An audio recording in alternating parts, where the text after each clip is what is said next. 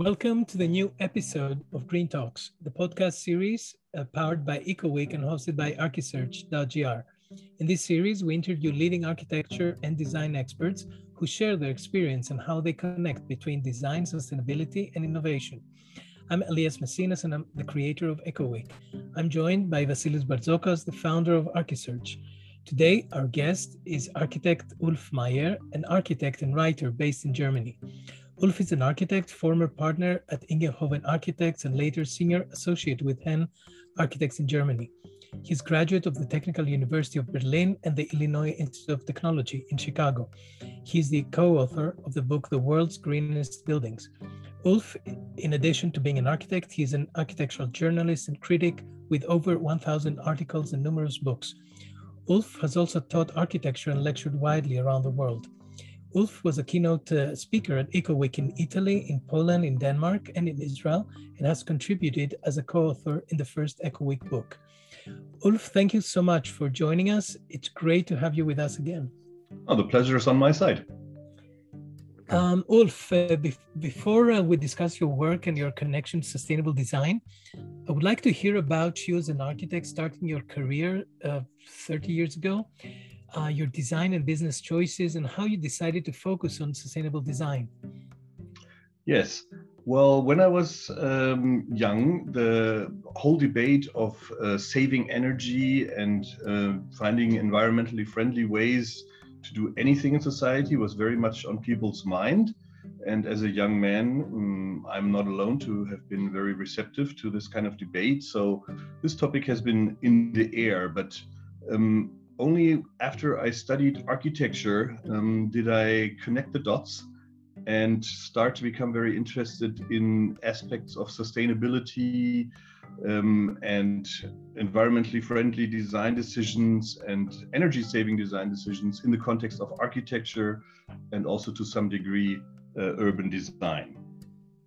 So when you ask me about uh, my business uh, choices, um, I think it is also um, related in that sense that um, the longer I've been looking at this topic, the more certain I've become that saving energy inevitably, this makes total sense, also saves uh, money. So I do see um, an economic aspect to ecologically wise uh, decisions as well. Right. Um, and how about your uh, academic choices? Did that uh, guide you in making different uh, choice of courses or, or looking at architecture through a different lens? As a student, I was very design focused, but after graduating from university, I became very interested in a passion that I had already held uh, before, which is uh, architectural communication, uh, largely in three roles. one is architectural writing or critiquing, you may also call it uh, architectural teaching and also organizing architectural field trips.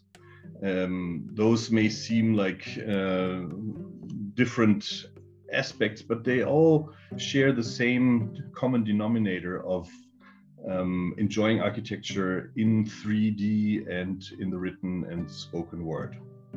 Mm, right.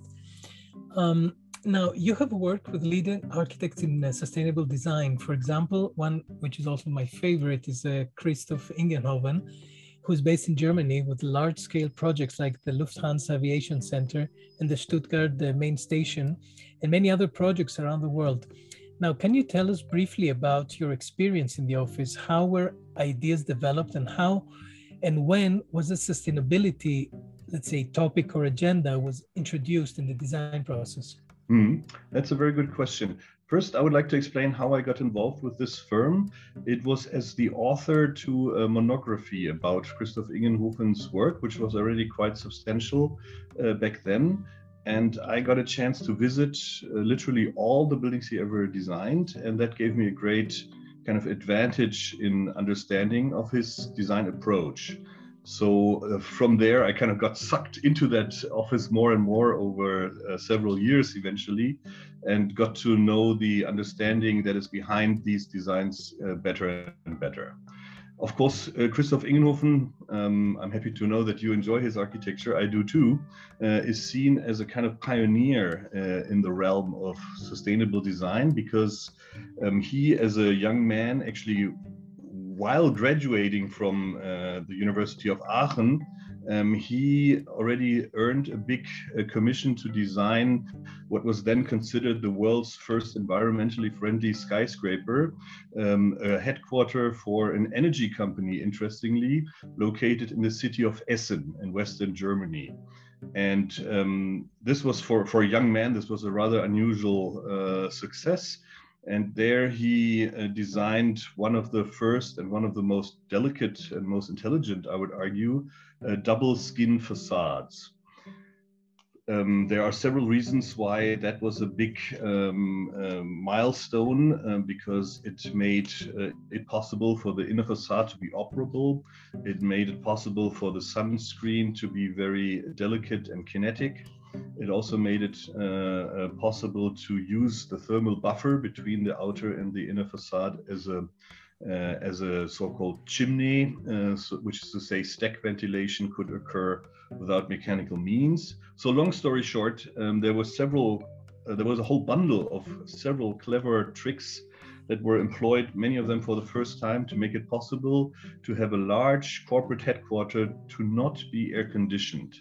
And that really was quite the revolution because there are several reasons to dislike um, air conditioning. It is obviously it's a drain on uh, the energy and thus on the environment, but also it can cause discomfort uh, indoors. You you have heard the term uh, sick building syndrome, and um, so there's um, well-being, psychological, and hardcore energy and environmental reasons uh, to try to design buildings so that they can get by uh, without air conditioning.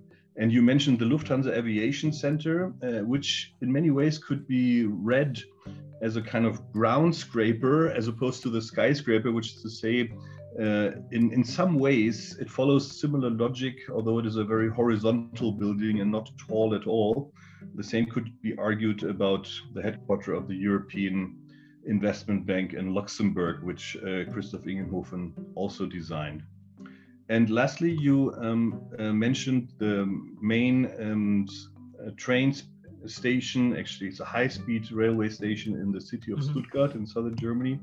This project is um, currently under construction as we speak and will give one of Germany's mid-tier cities um, uh, for the first time really a convenient access to the growing European uh, high-speed railway network, which um, is an interesting project from that standpoint alone.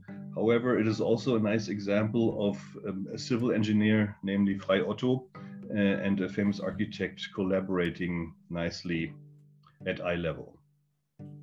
Um, I was wondering because the uh, the train station I did I, I didn't know it was under construction, and that's very promising because if I remember correctly, they're using some very very uh, progressive ways of ventilating the building through the air that comes in with the trains. Yes. So it's like the heating is like a totally passive heating because the air is coming in anyway. You're right. And um, my question is, I mean, these are brilliant ideas, and and the the, the question is, is this coming? I mean, does this give birth to the design of the building, or is it coming in afterwards, or how, how where, where does the matching between sustainability and design comes in? That's another good question.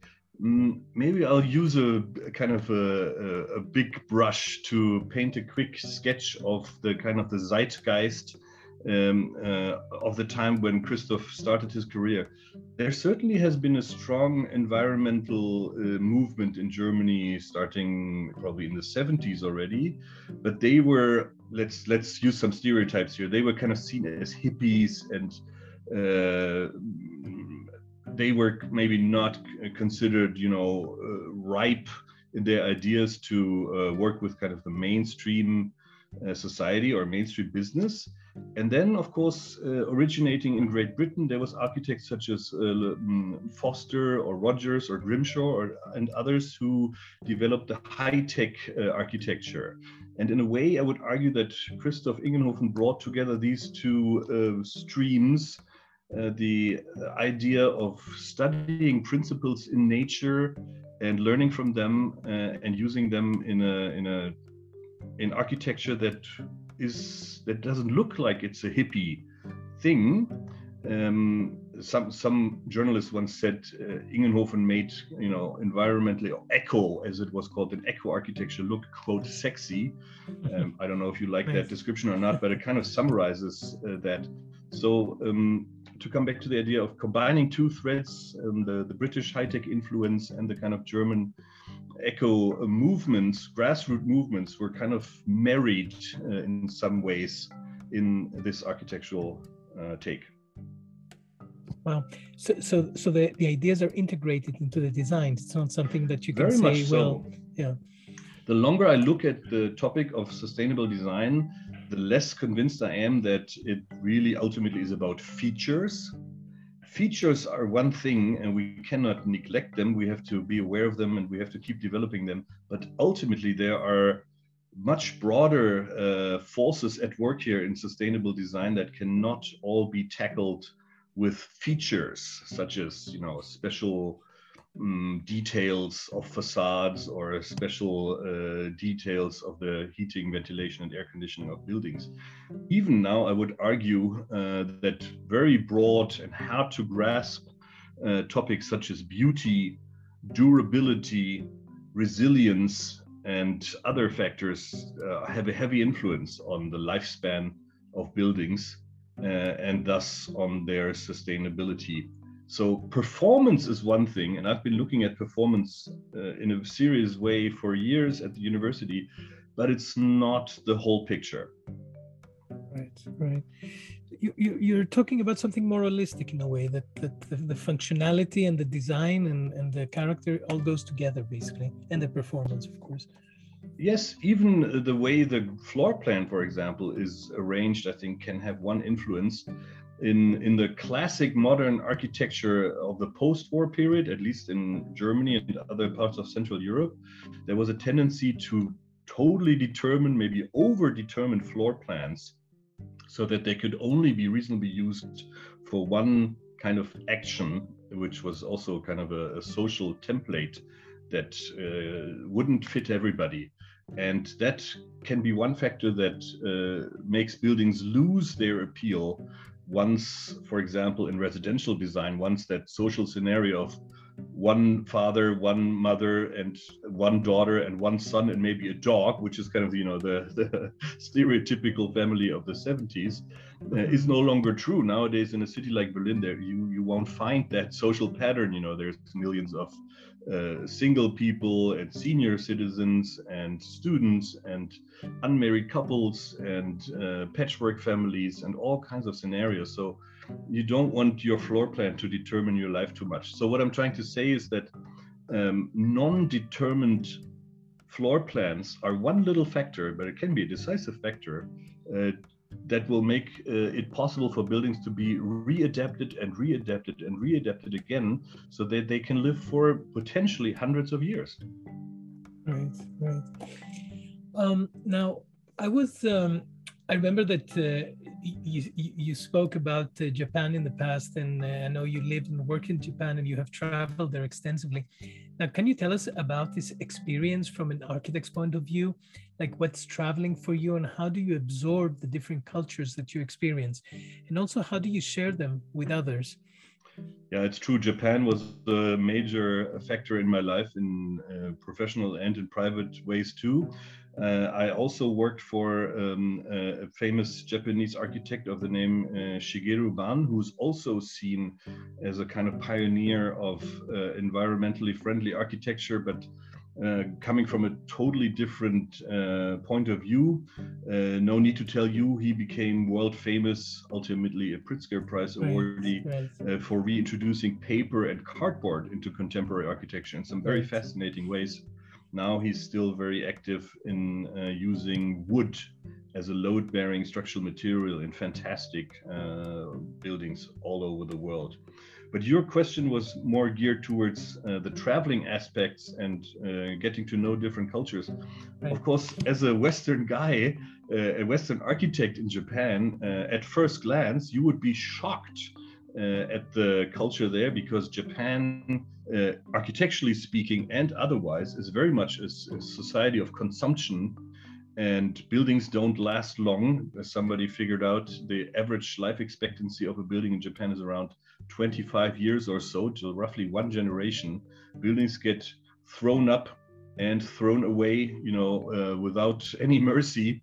Uh, uh, and that seems very wasteful if you look at the so-called gray or embodied energy uh, that is stored in our buildings uh, and that is lost when you knock it down.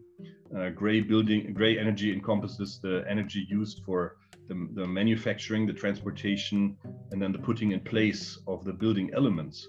So in Germany now, the debate is very much about conserving the gray energy that is in our building stock and working with our building stock rather than you know knocking buildings down without a good reason and uh, rebuilding everything continuously which is exactly what japan does. But then they are not stupid they are just different. And there is a culture in japan that could be called the so-called ephemeral culture. It may even touch religious uh, aspects. Um, japanese very much see a somewhat eternal cycle of coming and passing, I think, um, both in nature and in society and also in urban design and architecture.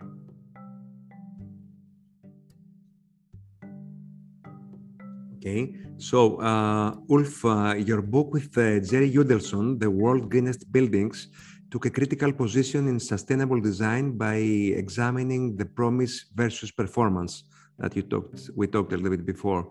So uh, can you tell us more about what you discovered while preparing the publication and what mostly surprised you from the findings?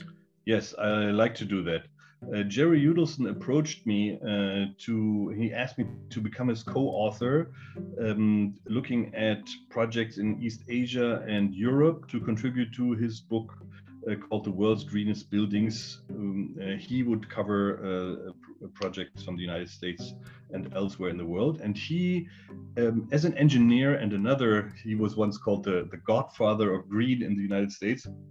He took a kind of rational uh, approach to the debate, which I thought was very helpful. Uh, and that is, he said he got tired of greenwashing and listening to people claiming that their building was, you know, 20% greener than some other buildings. And it's always very hard to substantiate these kinds of claims. So he said, let's kind of not believe things uh, like that so simply anymore. Let's look at the data. And should buildings only be called green if they meet certain criteria? In a nutshell, the main factor was they should have a energy consumption of less than 100 kilowatt hours per square meter and year in the, uh, in the third year of operation, they should have a so-called POE or post-occupancy evaluation, which is also a very important thing, and they should have a favorable rating in their respective green building rating system. Uh, we did not look at residential buildings, and we look at buildings um, smaller than a certain uh, threshold. And once you apply these kinds of criteria, uh, you'd be shocked about the result. And I think the book kind of illustrates that. Uh, the, the most important finding was that there's really no culture of transparency in architecture or civil engineering. Um, to most buildings do not get properly evaluated once they are inaugurated, which is a shame because we want to learn from you know a building's performance in order to increase it. And even if people have data, they may not be willing to share them because they either fear uh, competitive disadvantages or they think they, their data may be poor, so they may not reflect upon them favorably, or other reasons maybe. So there's really no culture of comparing notes, you know, between clients or, or investors, which is really a shame because um, if there was, you know, we could learn more from uh, from uh, different approaches in architecture if we were able to look at those performance data. As said earlier, I think performance data are very important, and I'm actively pushing, however possible, to establish such a culture. But still, that doesn't cover uh, any aspect of sustainability. One important factor, if you look at uh, performance data, you should be able to subdivide the energy consumed in the building from the energy consumed by the building. there's one thing called the so-called plug loads in American English. So the energy consumed in a building should be uh, siloed uh, away from the energy consumed by the building and that that's the good news increasingly is uh, more and more easy to do and possible with our increasingly smart metering systems that we have in our buildings how, how do you um, define the energy consumed in the building and the energy consumed by the building yeah uh, modern buildings uh, can track and trace energy consumption uh, to the very electric outlet in each wall. I've actually been to uh, buildings that meet the, the very strict criteria of the so-called Living Building Challenge, which is a very rigid green building rating system from the US, where you could literally uh, see the energy consumed from each electric plug uh, in the wall. And while you work away on your laptop, you could see the numbers go up. So you could you actually have an immediate feedback uh, of your energy consumption. Because one thing that makes dealing with uh, energy is so so difficult is that it's so invisible. Uh, it doesn't uh, make a sound or a smell, or you cannot touch it, obviously. So um, another interesting project in Berlin uh, gave employees a kind of an energy container that would be filled with solar power overnight, and they uh, had to use that for their energy use for task lighting at their desk and also their computer. And if the energy ran out at the end of the day, they had to go home. So, so using a display, um, it, it, gave them immediate feedback on their energy consumption, which I mean, this may not be workable everywhere and anytime, but it's it's a clever first uh, approach to uh, uh, letting people study their energy consumption based upon uh, their um, their behavior. So I thought that was an interesting initiative. Yeah, yeah. Now, fr- from what uh, Vasilis asked you about in uh, about regarding the book, was there one building that surprised you, especially like that? Wow, you said, "Wow, unbelievable." In terms of uh, what I'll, was, I'll semi-answer that. I uh, when I was a professor at a university in the United States, I held a seminar on sustainability ratings of not buildings but whole cities. I thought there was a logic next step to look at the broader context of cities. And I had one student from India who was very intelligent and very educated, of course, and he found convincing ways to uh, convince me and everybody else in the seminar that his hometown of Calicut, India, was one of the world's most sustainable cities in the sense of lowest per capita uh, primary energy consumption, which probably surprised every Midwestern student in the classroom but um, he found uh, very convincing ways to to illustrate that that may very well be true. Nice.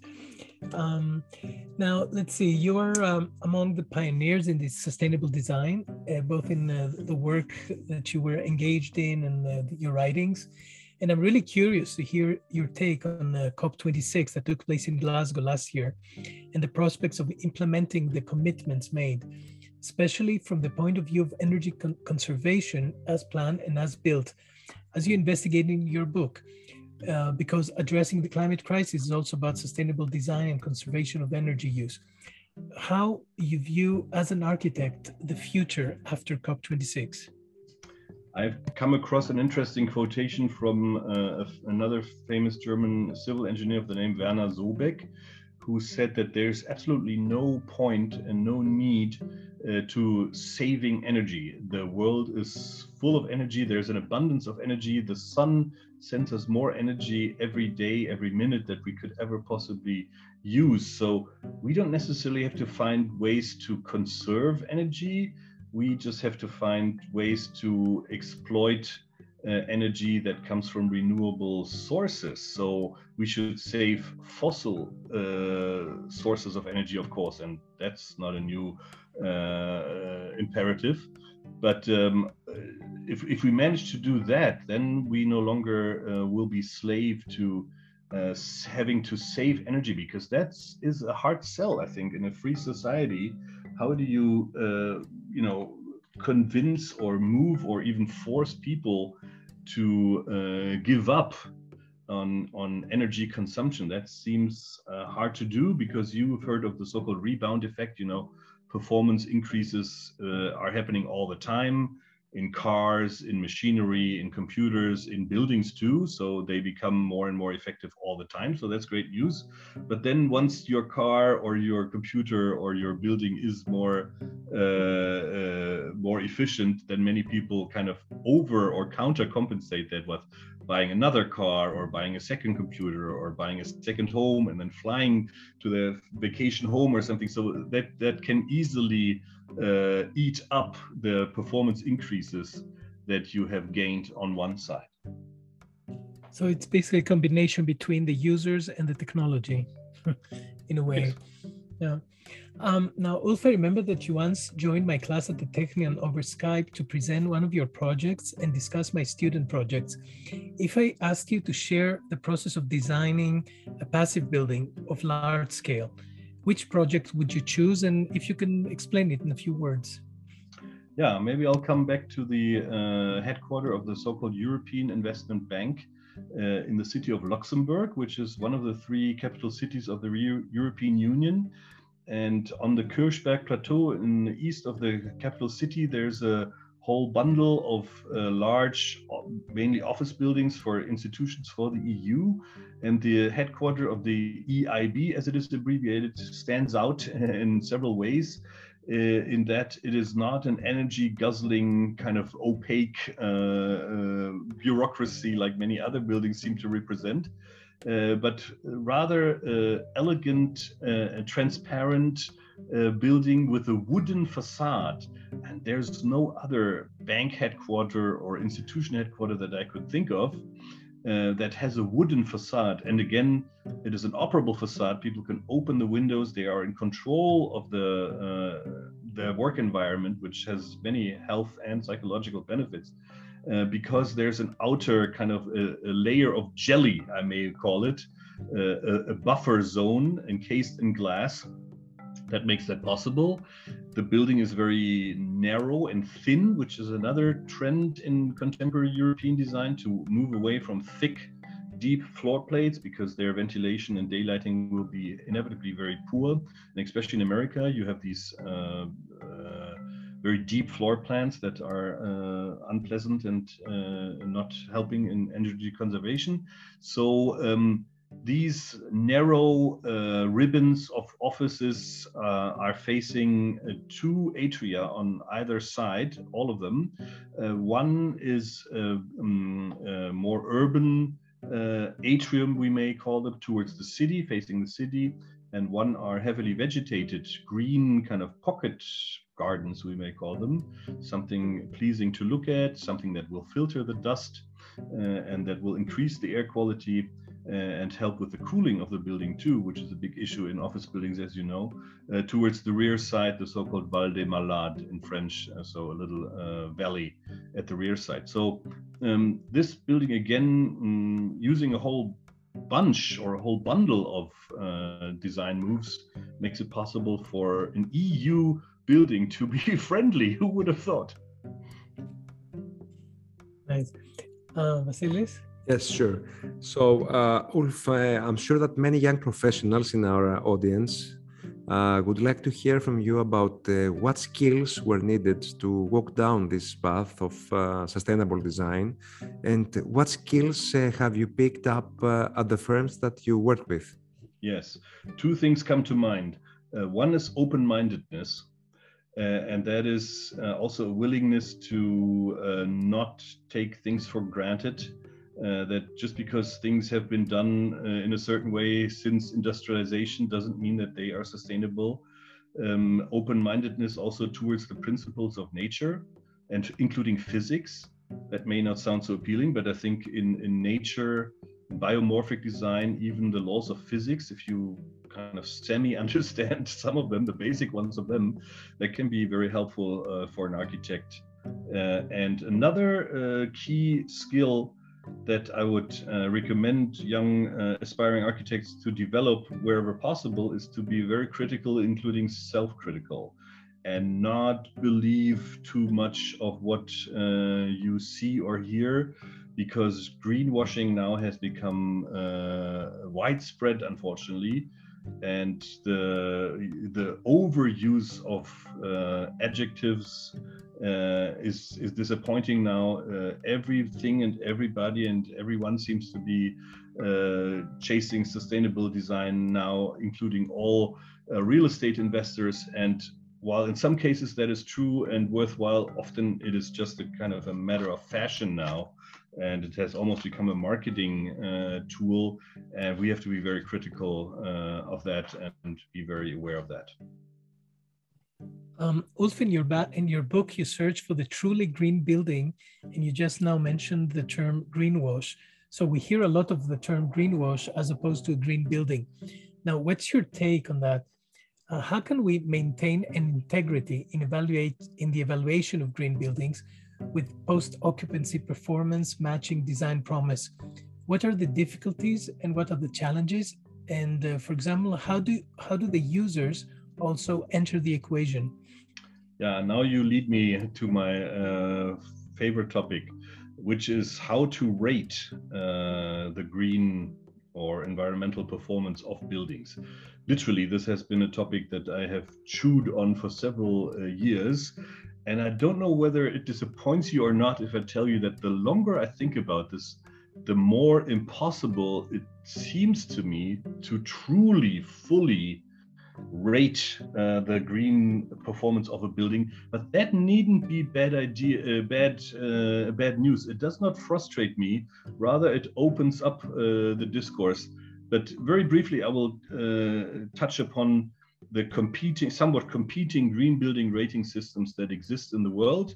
Uh, the United States of America was uh, probably one of the leading nations there. The USGBC, the Green Building Council, um, started the LEED system of uh, uh quantifying the or trying to quantify uh, the energy performance of buildings, and that was very great in many ways. It also has some flaws and some disadvantages, I have to say. And then uh, different, uh, often more sophisticated uh, green building rating systems popped up around the world, uh, namely the so-called CASBEE system in Japan, the Green Star rating system in places like Singapore and Australia, and some others come to mind. Uh, Germany was late to the game with the DGNB or Deutsche Gesellschaft für nachhaltiges Bauen system, which is a very clever system, um, maybe because it came late and could already learn from some of the deficiencies of prior uh, systems. But Germany for a long time did not believe in the kind of voluntary uh, approach that was so popular and is so adequate probably uh, for places in the Anglo-Saxon world. Germany traditionally, I'm trying to be funny now, is a country where, uh, where people believe in just laws and standards rather than voluntary uh, uh, systems. But I don't know how true that is. But uh, in a nutshell, it is true that places like Germany, Switzerland, Austria, and some other Nordic countries come to mind, where it wasn't a matter of choice, but just a matter of code that uh, the thermal performance, I'm now talking mainly about uh, heat loss in winter, have been uh, the toughest in the world, and uh, architects simply had to deal with them. But to come back to Christoph Ingenhoven one last time, to my knowledge, he's the only architect in the world alive, what a claim, who has designed uh, a building uh, that rates in the highest tier of any green building system that exists in the world which I think is rather interesting. It's partially coincidental, but it is true that he has designed, according to the British, the American, the Singaporean, the Australian, and the Japanese green building rating systems, which is the five uh, leading rating systems in the world, and that alone makes it rather interesting. Of course, uh, you need you need to have an employee uh, who uh, specializes in just uh, the the fine print of these rating systems, or maybe more than one employee, if you are uh, working on such a kind of international scale and you want to uh, have buildings uh, to meet those varying criteria. So, which system is the bad, the best, and which what is good and bad about the, uh, these rating systems? maybe at this moment I cannot elaborate too much. To summarize it and to to bring it up to one sentence, I think these rating systems are all pretty good to varying degrees but they all ultimately they all fail in uh, in in uh, describing in black and white how sustainable a building is, because there are factors um, that cannot be quantified, at least not uh, from the outset. Uh, we now want to look at, and the world does increasingly look at the life cycle of a building. So, really, we only know when it's too late, only when the building is beyond its uh, reasonable and economic lifespan. Only then can we truly judge, you know, this. This good building lasted 300 years and has been a prison once and then became a hotel uh, uh, or, a factory first and then a loft. Uh, so it, was adaptable you know over different centuries or this poor building uh, while still being kind of very fit in many ways was knocked down after 30 years because uh, a crazy real estate investor wanted to replace it with a taller building so these are kind of factors that are key but they are kind of beyond the control uh, of uh, a green building rating system so uh, ulf uh, hearing you and with your experience in uh, large uh, leading offices, I'm, I'm sure that uh, many young professionals would like to hear from you. What do you look in a resume or a portfolio? Are you looking for skill? Are you looking for talent, curiosity, or character? Is the portfolio more important or the personal interview? And do firms now expect young professionals to have a certain commitment or knowledge in sustainable design? Um, actually, I'm not an expert to answer this question because I am not uh, hiring uh, for any firm, but uh, I would uh, assume that it is a good combination of, of competence, uh, but also uh, psychological factors, of course, such as openness to self critique and openness towards learning from other disciplines as well, as mentioned before. Mm-hmm. Right. Now, um, Ulf, before we close, I would like to ask you what new projects are you working on and how do they involve sustainable design? Yeah, currently I'm working on a new book, uh, which is actually a new type of book uh, for me uh, because it is like a, a, a manual for uh, people who want to build a new building in a sustainable way from scratch. Uh, and uh, it is no secret that uh, it is a tough challenge for me, I think, because um, I feel a kind of responsibility on my shoulders uh, to give good advice to people I don't know for projects that I will never see. So um, I'm, I'm, doing my best, and it will turn out to be a nice book. But um, I, I it, writing this book forced me to um, reconsider uh, some of the wisdoms maybe that uh, I cherished and, and cherish uh, and try to uh, pack them into you know smaller uh, smaller phrases uh, in a very understandable language for laymen people who don't understand the architectural lingo and so it's a it's a kind of challenge content wise and and language wise too uh, I'm not complaining. I'm I'm enjoying this work uh, and um, I, I, will manage. But it was an interesting new challenge for me. Because oh. what we think in our architectural world is one thing, and the internal debate, the professional debate is very important, and I enjoy it very much. But of course, it's much more important that we communicate properly with the so-called the outside world, with the non-architects, because let's not forget, you know, architecture is made for non-architects and not for our colleagues. Right, very, very, right. very good point. Excellent. Yes, absolutely. So uh, I'd like to thank you all for uh, this amazing interview. I really hope that we'll have the chance to speak again in the future. Thank you, Ulf. Yeah, I want to thank you both for giving me this opportunity to talk to you. Thank you. Mm-hmm. Thank you. Thank you. And uh, we'd like to recommend to our listeners to look up your books and articles and to learn more about the practical aspects of sustainable design. And I'm sure that your work will inspire many more young professionals. Perfect. You can listen and uh, download this podcast at ecoweek.org and archisearch.gr. as well as in the following platforms Spotify, Apple Podcasts, Breaker, Castbox, Google Podcasts, Overcast, Pocket Cast, and Radio Public. So thank you for joining and stay tuned for our next Green Talks podcasts.